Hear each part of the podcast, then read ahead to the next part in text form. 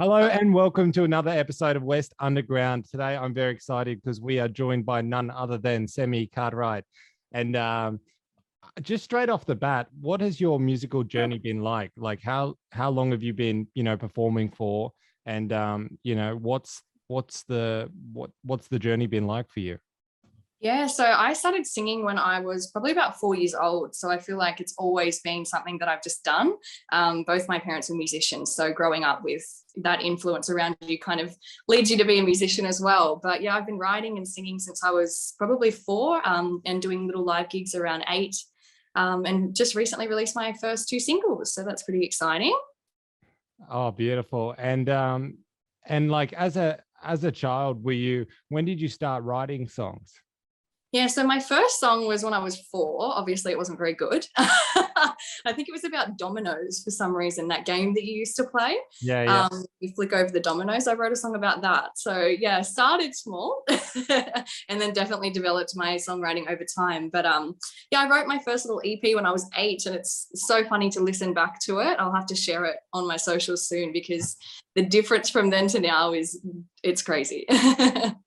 wow. And so you would have played like shows and you know studied music throughout high school and stuff like that yeah. but um you know it feels like you've you've uh, like really really started your career recently like putting out a bunch of music and go doing that were you performing and doing like cover gigs and all that kind of stuff before you've kind of t- taken it into your own hands and you know developed your own music yeah, definitely. So I started playing guitar when I was about 12, um, and then I did my first cover gig at 14. So I've been playing regular cover gigs all over Sydney um, and even in a couple other states since I was probably 14. Yeah. So just learning how to cover other people's songs and releasing my own music kind of came from there. Wow. And um, like, has that did that like did that teach you a lot? Because i see a lot of bands do it in reverse and they put out their own music but they haven't done that side of things. Like um like did you think that's been helpful? Like and certainly like in you know engaging the audience and engaging the crowd Definitely. I mean, um, starting off with cover gigs, it gives you a bit of a fan base to begin with because people like your voice. Um, so yeah, I built quite a big fan base just off doing cover gigs around Sydney. Um, so I had people that would come to different shows, and the same people would be showing up. So it built me kind of like a really good foundation to start releasing my original music. And then all of those people who come, um, they are now the ones that are streaming and listening to my music and buying it. So that's great. Beautiful. And they still show their faces at now your own gigs? Yes, they do. It's great. And it's awesome because they have enjoyed watching the process as well. So, as much as I've enjoyed showing them who I am as an artist, I think now that I can actually show that to them and give them original music, it it almost engages them more as a fan and as somebody who likes my music. Yeah. Wow. And um like you're you're a Sydney musician. So like have you have you gone have you been able to travel outside of Sydney yet or have you kind of been restricted by the whole COVID circumstances at the moment? Yeah, so I picked a really good time to release my original music, didn't I? well, I mean, but, uh, everyone is at home, so it could be good or bad depending on uh, how you look at the glass, if it's half full or half empty. But definitely, like there's been so many more um, electronic opportunities that I wouldn't have had the chance to enter into had this lockdown not happened. So, and I've also um, been able to learn how to produce music here at home as well. So there's been so many good things coming out of lockdown. But yeah, releasing my first single, I think we went into lockdown about three months later. So I wasn't able to tour. I wasn't able to sing that song live to anybody. Um, so yeah, I've just been kind of focusing on when we reopen and getting all those gigs lined up so that I can start showing people all the stuff I've been working on. Beautiful. And you just touched briefly there on yourself teaching yourself production and stuff like that. What's your poison? Are you running Pro Tools, Logic? What have you I'm, up to? Yeah, so I'm using Cubase. Um, I have uh, my family members have used Logic, but yeah, I ended up on the Cubase wagon because I'm a Windows user. Um, but yeah, I absolutely love it. I think it's such a great interface. It's really good to start um, making your own music because I feel like when you write a song, you have an idea in your head and then you take it to a producer and they always do a great job, but it's never exactly what you heard or yeah. what you envisioned. And this way, it just gives me an opportunity to show them exactly where I want the track to go. So I have that creative freedom.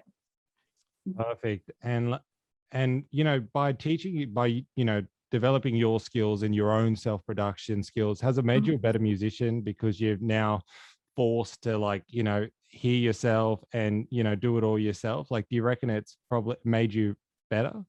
Massively. Um, I think I was always hesitant to start because I was nervous about learning something completely new. Like production is massive, and yeah, like props to the producers who have done it their whole lives because it's a lot of knowledge to be able to do it so successfully as well. Um, but yeah, one as soon as I started, I was writing music that I never even thought of writing before. So it just opens up a whole nother realm of possibility.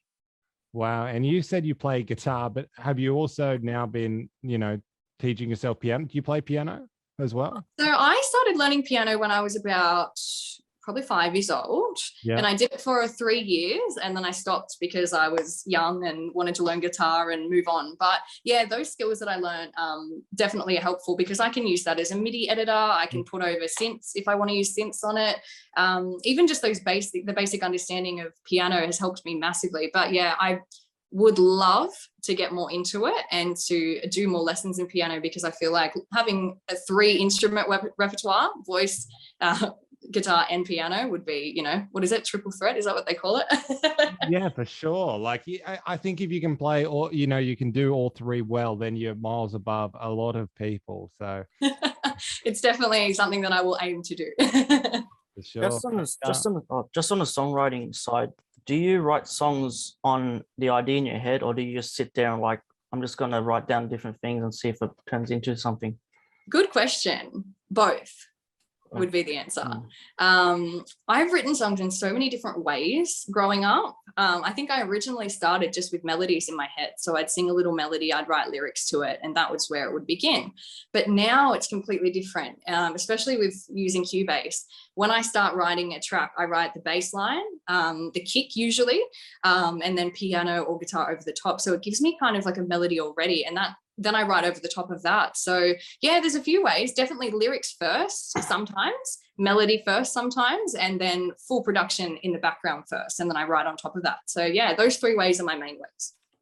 Wow, it's awesome that you don't just stick to one. Like we talk to so many people, and they're like, I either write from like uh, they're either lyrics people, and they write the lyrics, and then they kind of build a song around that, or they're melody guys. But you're you're you seem to be, you know, all of them I've, together. I feel like you pigeonhole yourself when you pick one. Like yeah. if you're an artist, pick all of them to try different ways. Like I bought a book, it cost me five bucks from some random bookstore on how to write a song. I know how to write a song, but I just wanted to learn how they thought they might write a song. And then it gives me another way to give it a go and see what I come up with. Like you just never know what's going to happen. So you may as well try them all. And that's and what was their strategy, if I may ask, about it, writing a song? Was it yeah, they, they have a few. Um, one of them was really interesting. It was based off poetry. So is it acrostic where you do like the letters and then you write the um whatever word comes after that letter that you pick yeah they were doing like acrostic poems and writing with poetry which was really interesting and actually rhyming certain words that you wouldn't normally rhyme because i feel like everyone always rhymes the last word which is so yeah. you know i do it with my songs most people do it with their songs but they were teaching you like a different way of connecting those rhymes so yeah they had a completely different view on it so now i've got another way have you given it a go yet or is it yeah it, it's it's hard.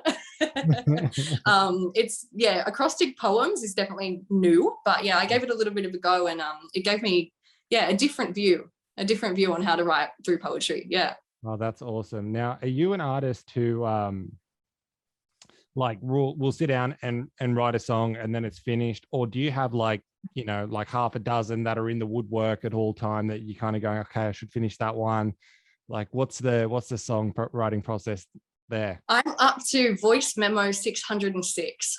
Wow. On my iPhone. So that's 600 unwritten songs. Probably 100 of them are written.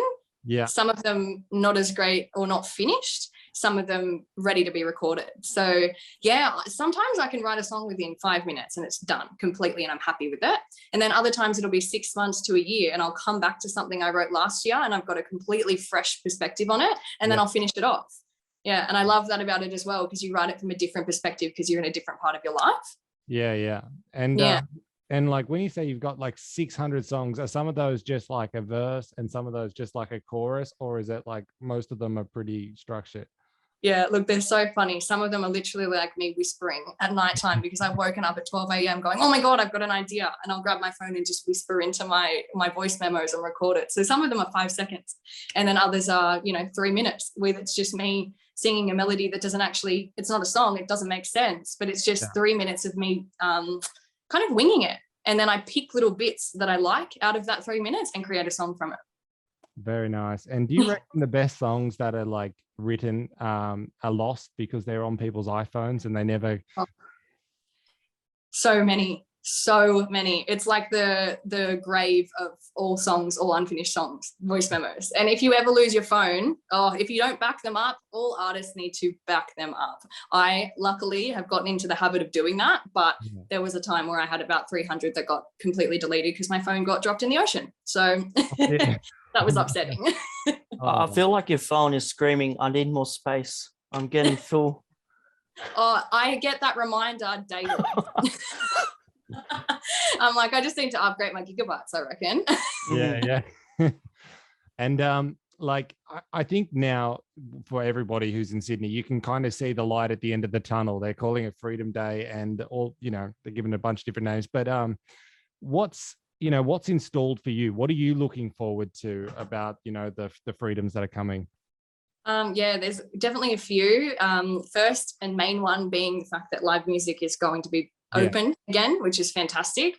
Um, and I've recently been asked to do an event. It's called the Summer Series. Uh, Cronulla Beer Co. They're hosting it, Yeah. um, and it's held at Kurnell Rec Club, and it's about I think there's about three to four hundred people that are going to end up going. So it's going to be a massive event. There's going to be about eight to ten artists playing on the day, all live music.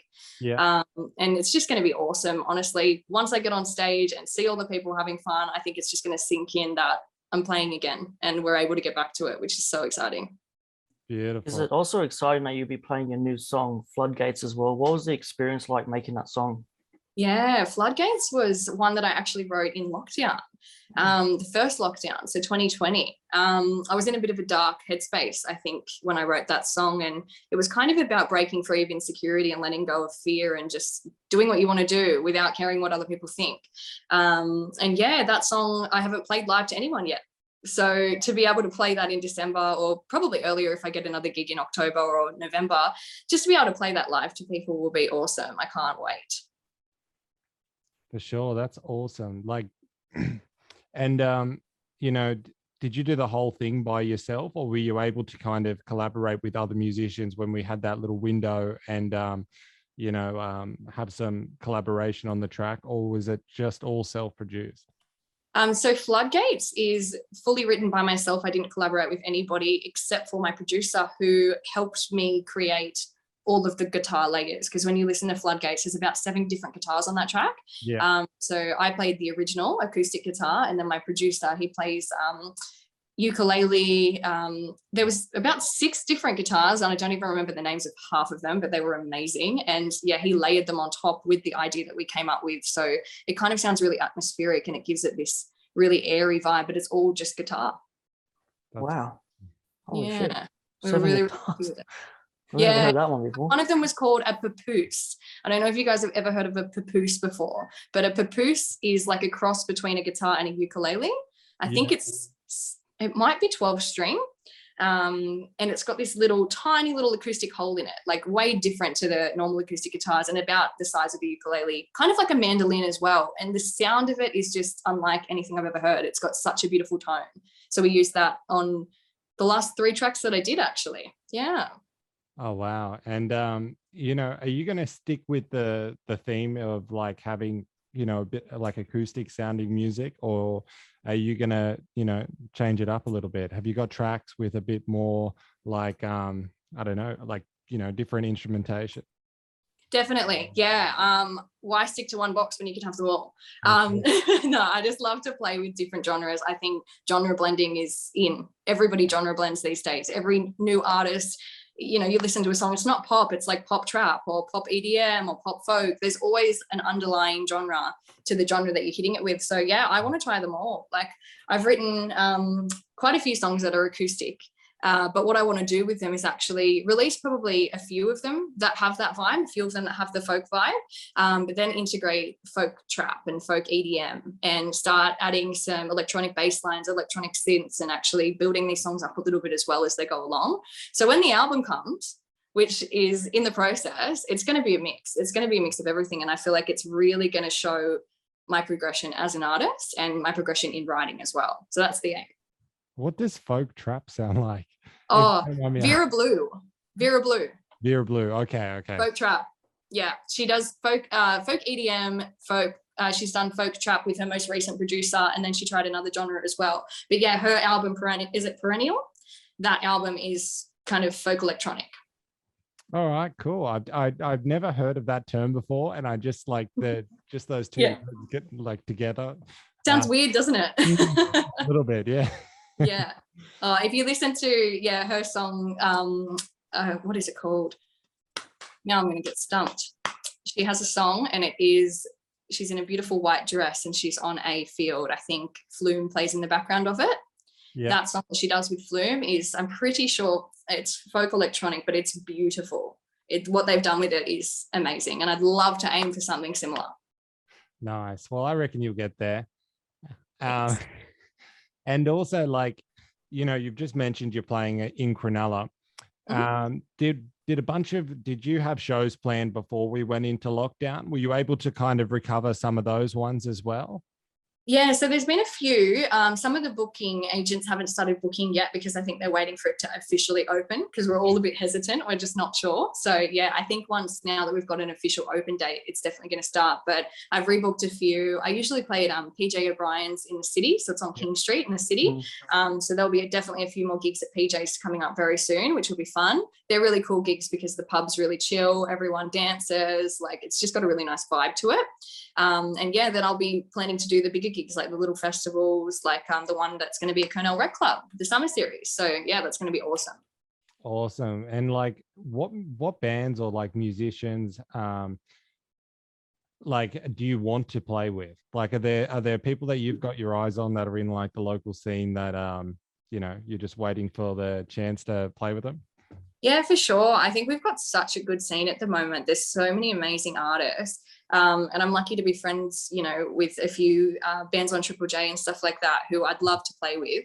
Um, a few that I'll mention, uh, probably China Tiger, they're on Triple J. Um, really good friends with the drummer for that band, James Swanson. Such a good band. If anybody hasn't heard them, check out their stuff. They're amazing. Um, so I'd love to do a little show with them. I reckon that would be awesome. Um, but you know, looking at the bigger artists and stuff like that, even just supporting, um, you know, Ruby Fields, supporting someone like Mallrat, all of those female artists, even um, Gang of Youths. I'd love to support Gang of Youths. They are such a good band. Um, and I think Greta Ray recently did their support for the last two years. So I'd love to jump in when she starts doing her own shows and maybe I could support her. Yeah, for sure. yeah. And um, Paul, have you got? Are you going to ask your your most famous question here? Oh yeah, if, um, I was just gonna say because you've played a few gigs and with a few different people. Do you feel like it's better to play in a good venue or with a good lineup? Oh, good venue or good lineup? That's such a good question. I'd probably say good lineup because venues are always going to change. No venue is ever the same. So as long as you've got a good sound guy and a good lineup, that's all you need. Mm, yeah, Yeah, yeah. I feel like in Sydney you've got to have a good lineup to get people um seeing you as well, which it kind of sucks. But good time, it's good to like get that atmosphere going on. But it's always good to go to a venue and people. But if a venue advertises really well, it's also a good thing as well for for Yeah. the artists. Yeah, definitely. Definitely. You do need that support. And I think coming out of lockdown, it's really going to be prevalent that artists, venues, booking agents, we're all going to have to work together because, you know, creating that support for this industry right now is so important as well. I think that's definitely happening. Like, I think by doing this and also just just you know just keeping an eye on you know what's happening is Mhm. like everyone who's gone through this together. I feel like it's been less about them, but more about everybody just reaching out, grabbing each other, helping each other. And Yeah. um, I think like in the next all, all the bands that and artists that kind of come through in the next couple of years will always look back on the ones that were around them now and kind Yeah. of after to some degree. I think. Definitely. And I've noticed that, especially on social media, just the support I've received from other local artists has been massive. And we've Yeah. been, you know, sharing each other's tracks and liking each other's stuff, streaming it constantly, just creating that little community that you need when you're an artist. and and i don't know if that existed before covid to the degree that it does now so i think it must might be the best thing to kind of come out of this whole Yeah. you know, You were so right, completely right. Like I think it was always there, but it was definitely less prevalent because you'd meet people going out, you'd meet people at Yeah. a gig. It was more organic. Whereas now you're actually searching for people who you might align yourself with. And I think it's given people the ability to do it as well. Social media is, you know, fantastic for connection like that if you use it in the right way. yeah for sure and and like um which like i'm gonna throw this question out which which like social media platform do you think is the best at the moment for like showing um you know artists and also just for you know reaching you know people Yeah. If you'd asked me a month ago, I would have said TikTok. yeah Um, now I still think TikTok is definitely second, but I reckon Instagram. Um, Instagram is huge for connecting artists, announcing shows, doing all of that. And I think it's really on TikTok's tail with regards to reels. yeah So video content, and I think they're only going to get better with it. Um, TikTok's great. I think TikTok's amazing, but it is very oversaturated. So you have to really push and really have a niche that you can push to get successful on TikTok. So once you get a following on there, it's fantastic. It's probably the best. But when you're starting out, definitely Instagram. Yeah, one hundred percent. Like, it, and it's funny too when you see like um people that didn't jump on the TikTok trend early, Mm. and they're um and and they're like big acts, and they've probably Yeah. got twenty five thousand, you know, Yeah. hundred thousand, and they jump on TikTok, and you see them, and it's like it doesn't it doesn't trend like everyone has to grind that one. Yeah, it dead set. And there's some there's artists who have blue ticks because they're signed to record labels that and people are asking who they are. And Yeah. it's like, wow, just because they didn't start their account at the beginning, you know, they've got the tick because they are technically an artist, they are signed. Um, but Yeah. these people don't know who they are because they haven't been on TikTok. It's crazy. So yeah, it's interesting. It gives you like an opportunity um, to kind of crack the market. But now that there's so many people on it, it's getting harder and harder. So yeah, it's interesting. For sure. I, I also agree with you. I think Instagram is the best, hands down. Yeah. um, you know, I I I, was on the jumped on the- TikTok trend and I thought, oh, this is great, and then I realized I think it's back at Instagram after a while. Yeah, I'm using both, so I'm pretty active on both. Yeah. Um, But you know, it, it just depends on who's watching at the time and where the video gets to. But yeah, I definitely definitely reckon you should use both. Yeah, Just give yourself that opportunity because you know what? If you're not, someone else is going to. for, for sure, for sure. I can't agree with that more. Yeah.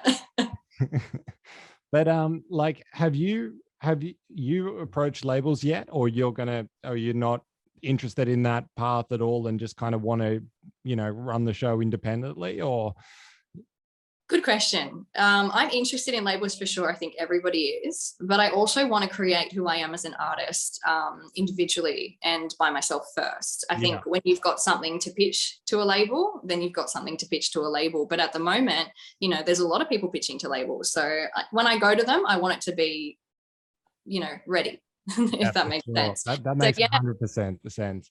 Yeah, I, you know, I wonder about people when they do it the opposite way and they're they're not quite ready, and you're just like, you know, you're gonna you're gonna lose, you know, you're gonna sign your life away if you do it now. Don't. you Yeah. know.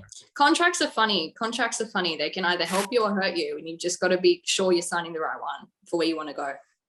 Yeah, for sure. And um, also, like, have you got any plans in like the next twelve months to like really, you know, kind of get out of Sydney and make a bit of a noise? Like, would you like to do a bit of traveling?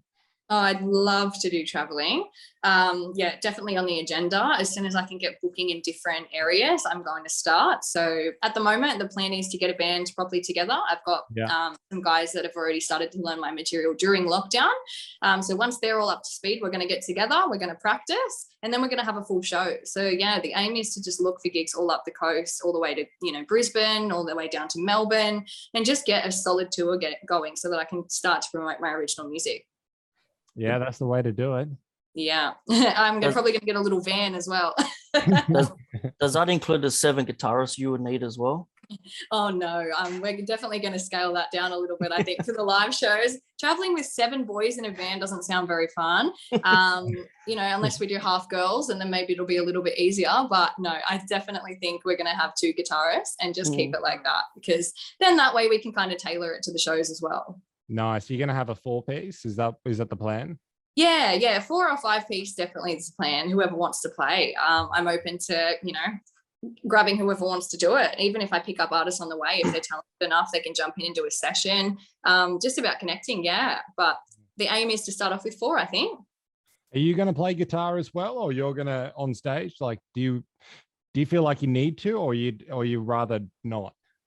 I have supported myself on solo gigs for so long that I would love to put the guitar down. I would yeah. love to put it down. Obviously, there are songs that need it as well. Yeah. So, you know, I reckon it's going to be a mix of both. I'll play some songs with my guitar and then I'll put it down and I'll run around stage and look like a look like a crazy person. So, yeah, I think it's going to be awesome, but a bit of both.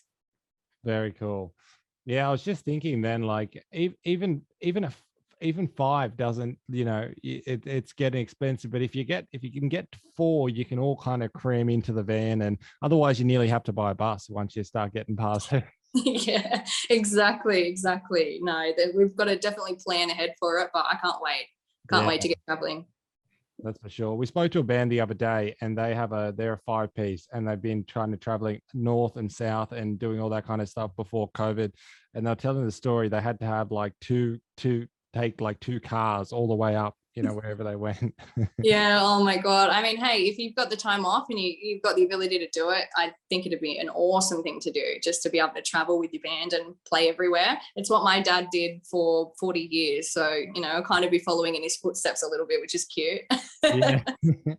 And like is it is it cool like um you know like having musicians as a parent? Like is that yeah. the best look, I think it makes it so much easier because having parents who aren't supportive of what you do is, I, you know, I feel so sorry for those people. It would be hard because not everybody understands music as a career. Not everybody understands the meaning of it, really. So, yeah, both my parents, massive music fanatics, they've done it their whole lives and they are my number one fans. So, I'm very, very, very lucky. sure. Like, um, and, and, is it like are your parent your parents still play? Like do they listen to your music and give you little pointers or? My dad can't help himself. He has to.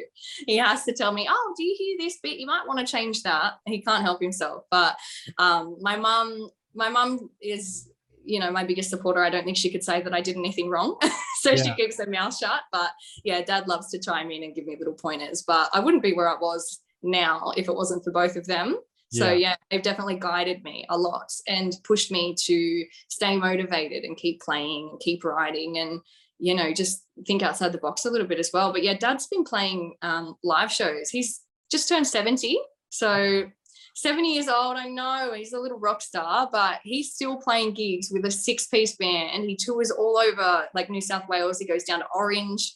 Um, he goes everywhere. So they did uh, something in Orange actually, which is pretty cool. It was called the Old Orange Rock Show, and yeah. they sold it out. I think there was five thousand people there, oh. and they were playing songs that they wrote when they were you know 16 years old in orange and there were people there that knew them when they were 16 who were there watching the show now that they're 70 years old. Like it was such an awesome event such an awesome thing to see. So yeah dad is still absolutely killing it as a 70 year old rock star.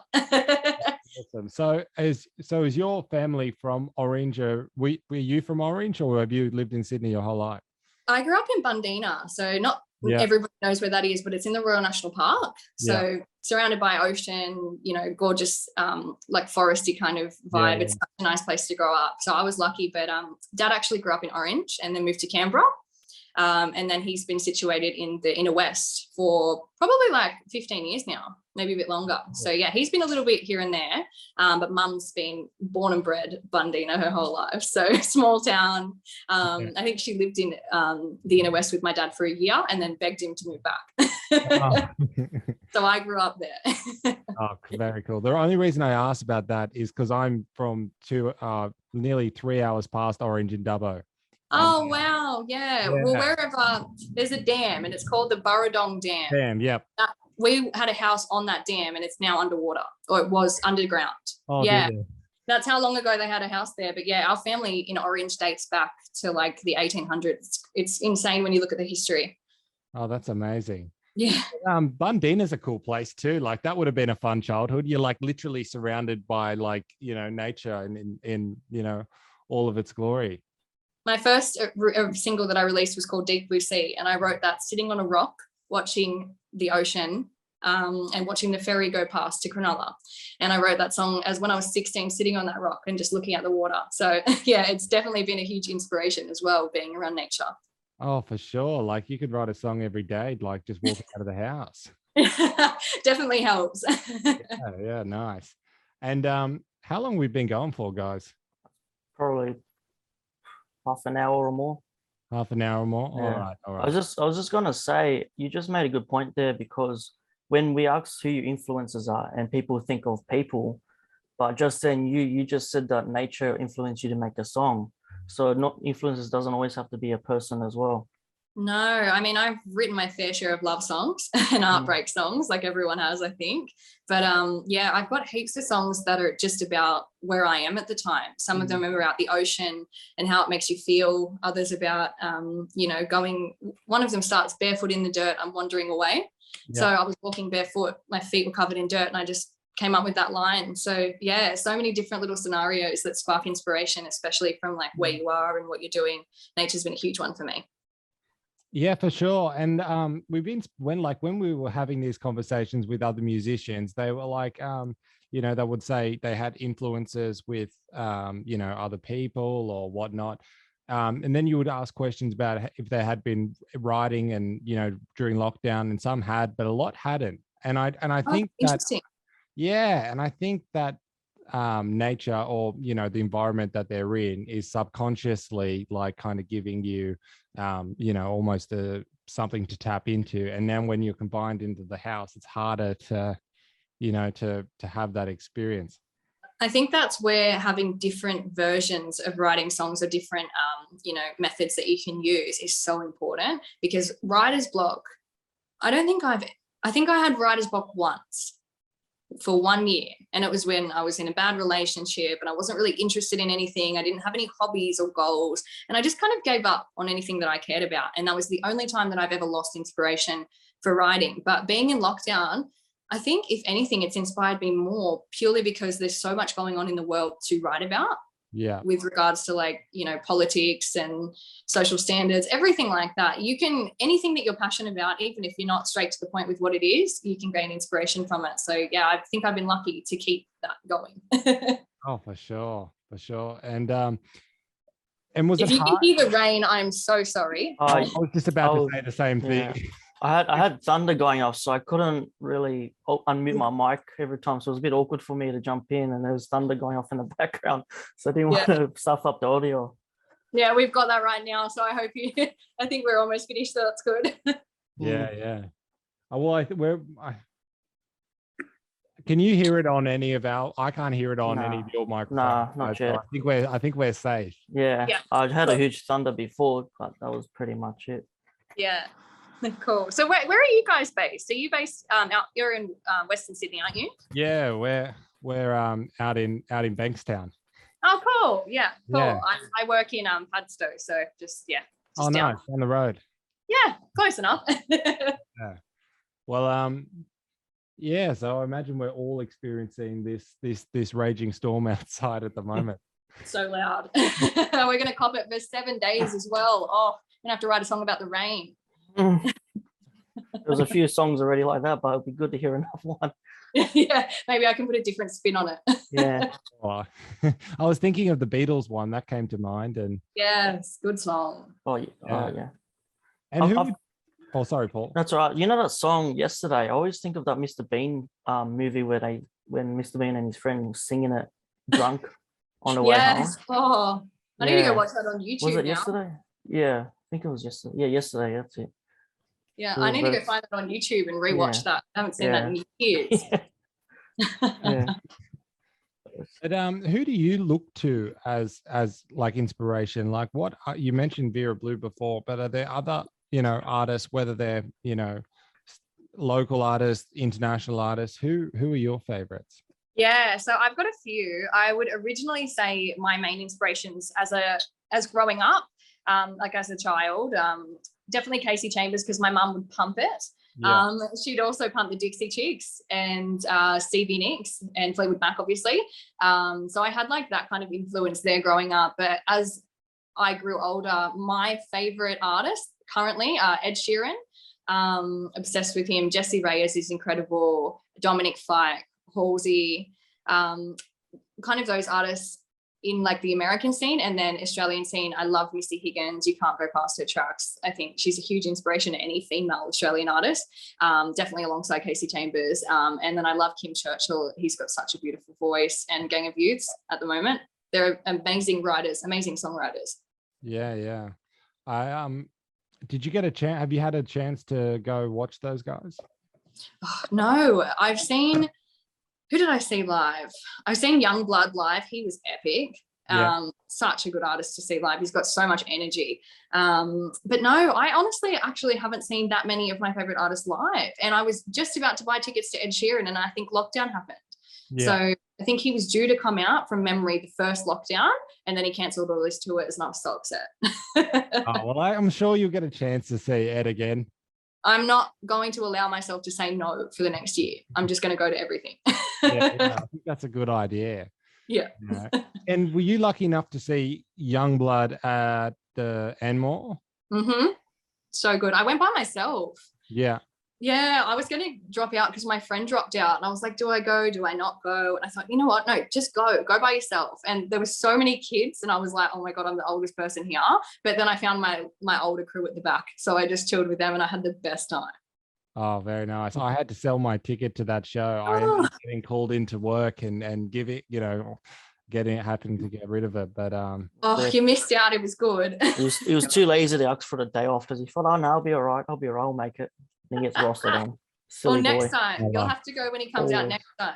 Yeah, like he's a he's an artist who's just kind of blown up, you know, yeah. really fast. Like my friend was telling me that he played at like Newcastle Uni to, you know, to like no one, and then it came back, played the Enmore, gone overseas again and now he's huge like yeah yeah he was always an incredible artist and um i think halsey had a part in that although she does she likes to not take too much credit which i think is great as well because she always says he is incredible he's such a talented boy and she found him because she liked his music she was a fan and she reached out on an instagram dm which is so crazy and he was like what? and he had to double check with his mates to make sure it was really her and then they started dating like, how good is that? it's so funny how like artists can just, like I said, an Instagram DM can change everything mm. and like just open you up to a whole new group of people that you wouldn't have even thought of. Yes, and it's and it and very much so in his case, like it's changed yeah. his whole life. Yeah, he's mad, and now he's doing um, stuff with Bring Me the Horizon, which is hectic. He was screaming on one of their tracks. Oh wow! Yeah, so mad.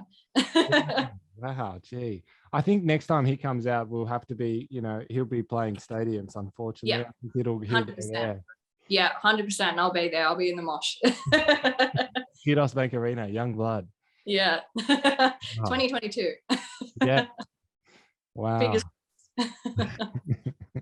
and if you could play any venue in the world, which what where would you play? Oh my God. I think this is such a common response, but Madison Square Garden. Oh, yeah. it's just everyone wants to play there. It's beautiful. Like everyone who is somebody has played there. So I think that would be a big, big goal. Nice. And this is like a 50 50 question because depending, like you've said Madison Square Garden, we've asked a lot of people, and their other answer is Wembley. It's like Wembley or yeah. Madison Square Garden. Yeah, I agree. That would have been my second choice. and um, like what about Sydney? Which which venue haven't you played yet that you would love to? Oh, I'd love to play Oxford Art. I almost supported someone there just before lockdown. Oh my god, everything is just before lockdown. But yeah, almost supported someone there just before. Um, so I'd love to get another gig there. I'd even love to headline it if I could. So that'll definitely be on the cards for the future. I reckon you can do that easy. I reckon that that's that you could probably knock off that one off the bucket list before the yeah. end of the year. It's it's just a cute little venue. Like it's just got such a nice vibe to it. They always have good gigs there. Um, they've always got good artists and they support artists as well. I think, which is cool. Um, Enmore Theatre obviously is on the bucket list as well. Love to play that. Love to headline my own show, but love to support someone there too. Yeah, like the Enmore is just iconic. Yeah, and um, you know, if you could have the option between like, um, you know, the Enmore or the Opera House, which one would you take? oh my goodness. Um, probably the Opera House. Yeah, yeah. you have yeah. to say you've done it. Like you have to say, if you're from Sydney, you have to say that you've sung at the Opera House and also Enmore. It's like, yeah, yeah. they go together. I just different scales. I feel like the opera house will be sound better because of the ac- acoustic um roofs and all that. Just Yeah, like the they'll- treating. yeah, so it's actually made for music. Yeah, it's it's interesting because sometimes those hall rooms do the opposite of what you think they're going to do. Mm, So you need a regardless. You like I said, you can play any venue. You need a good sound guy mm. because they make the sound work with the room. And have you ever had any horror stories with sound guys? Oh, yeah. One, One? one, one that was bad. I won't say where. I won't say who. Yeah, yeah. Um, but I could not hear myself. I could not hear a word that I was singing, let alone a chord that I was playing. So my brain knew what I had to do next, but because I couldn't hear it, I just it was just stuffing me up massively. And I, I paused and I asked them. I was like, "Hey guys, can we sort this out?" I just don't think the guy um, who organized the venue really realized what live musicians need. So there was no foldback speakers. They had our speakers set up, and they were about this big in the corner of the in the room. And I'm like, I can't hear myself talk like because people were talking, people are drinking. Can't hear yourself sing over that. So I had to um, say thanks for listening, guys, but I'm gonna end this gig now, and I ended the gig. A Which was tough. decision, Yeah. Look, if you can't even hear what chord you can, you're playing next, you know your name as an artist is kind of on the line as well. So you've got to kind of work out when to quit. Yeah. Yeah, Yeah. but I would never normally. I would give every opportunity to the venue to try and fix the sound before I walked off stage. But that was definitely a bit of a horror story. Wow. and um, like, did you ever have like, have you got any other good stories as like being like a musician starting out and doing like cover gigs? Did you ever have mm. any shocker venues or travel stories or? oh, I'd probably say rocking up to a venue and they forgot that you were playing. I've got there with all of my friends, all of my gear, everything ready to set up, walked in, and they had someone else on stage. And I was like, oh, maybe I'm playing next. Talk to them. They're like, oh, we thought you were next week. I'm like, no, no, check your messages. And then, yeah, I had to leave with all of my mates who came from like all over Sydney as well. Oh, so we went and got Oh. drunk instead. So what about the person that they had up? Had they just been like, had they come in a week earlier or something? I think they must have double booked us and not realized Oh. and then tried to like backtrack. yeah. Yeah. Oops. You know we've heard this story before so i think i i think it happens more often than it should you know Yeah, look, when you're booking, you've just got to have your calendar set up. just have your calendar set up, have your dates, have your names, then you, you know, hopefully we'll be okay. Unless technology decides to spite you and delete bookings. exactly and i think that's the bare minimum that you should have to do to book you know yeah. You'd hope so. yeah for sure I think we made that mistake two weeks ago. We were a day early, so we were already on Zoom. And then I was like, "Oh shit, this is meant to be for tomorrow." Oh. so, so I was like, "Oh crap!" So I full sent the link to the band, but the band didn't see it. Luckily, Oh, well we didn't make that mistake paul let's, let's I made a mistake. Yeah, I made a mistake because I thought it was because we had we've been recording every Sunday, and I thought it would be a Sunday. But yeah, it well, was a yeah, Monday. you'd think. That's so funny. This- Yeah. the same thing happened with me. There was a podcast that wanted me on, um, and they booked in the date. And I sat there at my computer ready, and the link wasn't working. And I was like, "What's going on?" They never came online. I thought they forgot about me. Turns out they're in Nashville, different time zone. Ah, They didn't oh, set up the time zones correctly, and they're like, "Oh, we didn't realize you're in Sydney." I'm like, "It literally says it in my bio, but that's okay." that's a that's a we're a podcast that doesn't stuff up the time zone, so it's all right. We've got that right twice. Yeah.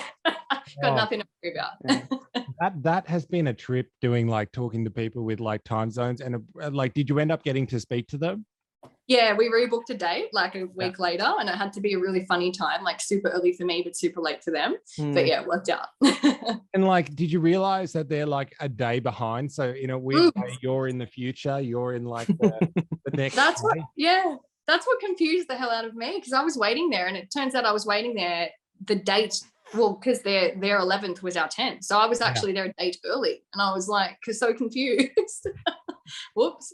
Yeah, it, it's it's interesting. Like you're having these conversations, and you're like, how could this be possible? You're the Mm. you know eighth, ninth, whatever, and it's yeah, you, it it bends your head for about a second. You're like, oh, this is yeah, Yeah, I, I love Americans are so funny. I feel like they do things a little bit backwards. yeah, yeah. Oh, especially we've had so many conversations with people, and we've said something, and they've been like, "Wh- what, what, what?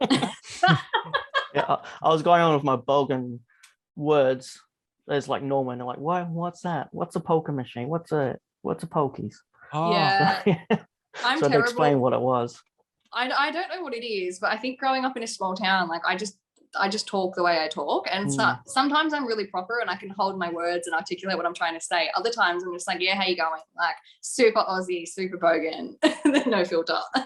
I think that's the way to do it. Like sometimes when I speak to the Americans, I you have to I, I try to conjure up in my soul the the inner bogan and just bring it out because it it um you know then it's then um I feel like we're giving them you know the Australian experience. They love it. Yeah. Yeah. I think anybody loves it. Like if you're calling an American station, you want them to be be themselves as well. So like bunging it on a little bit and having a bit of fun is yeah, the best way to go. Yeah. And do you know that they're watching us? Like there's a scene happening in LA where they're like all these kids are like obsessed with Australian music and they're going around and listening to it. Like we were getting we were learning stuff about the Chats talking to some dudes in LA and um, wow. yeah and and i'm like do you even know what what a what a you know what some of these words are do you even know what smoko means like do you, Yeah. I'm on smoker.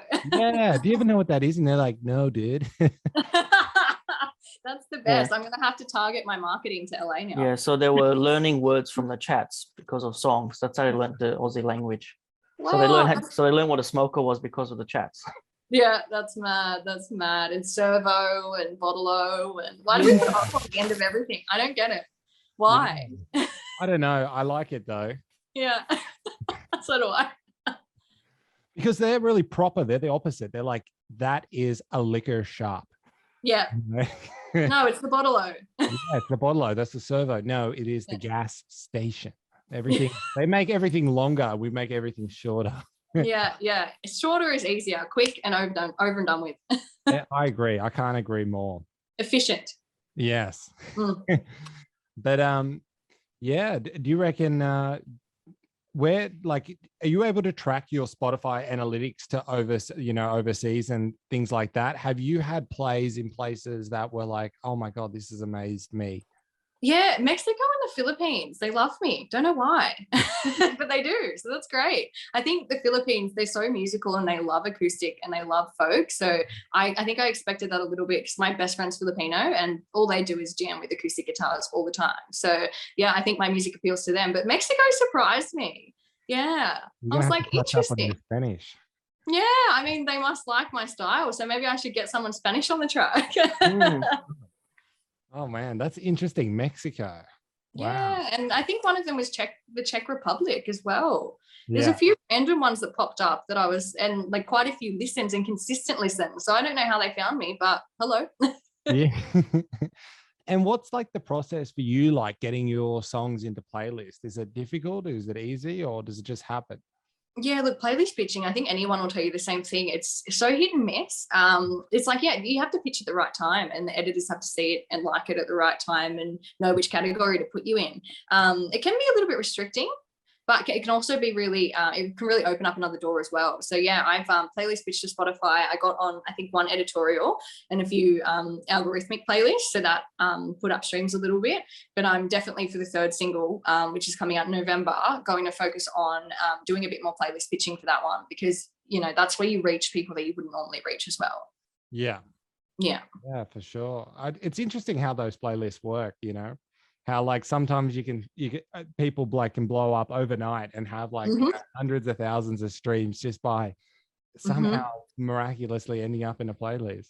And that and TikTok does that as well. Like if your video on TikTok goes viral, bang, you're you've suddenly got you know hundred thousand to a million streams on your tracks just from doing a little video. So yeah, it, the internet's a crazy place. It can blow up at any point. Yeah.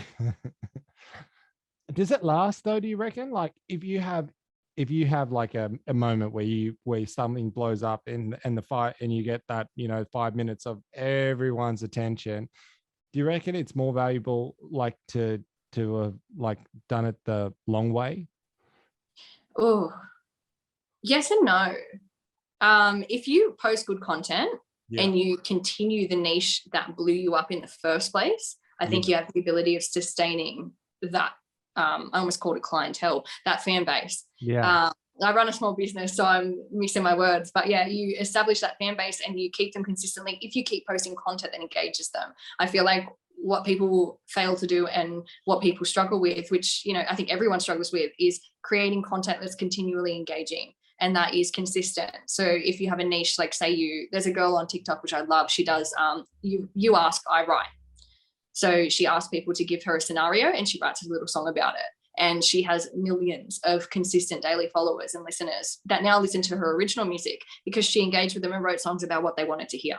So, you know, that finding that niche, I think is really important and not copying someone else's niche at the same time, which is so hard to do.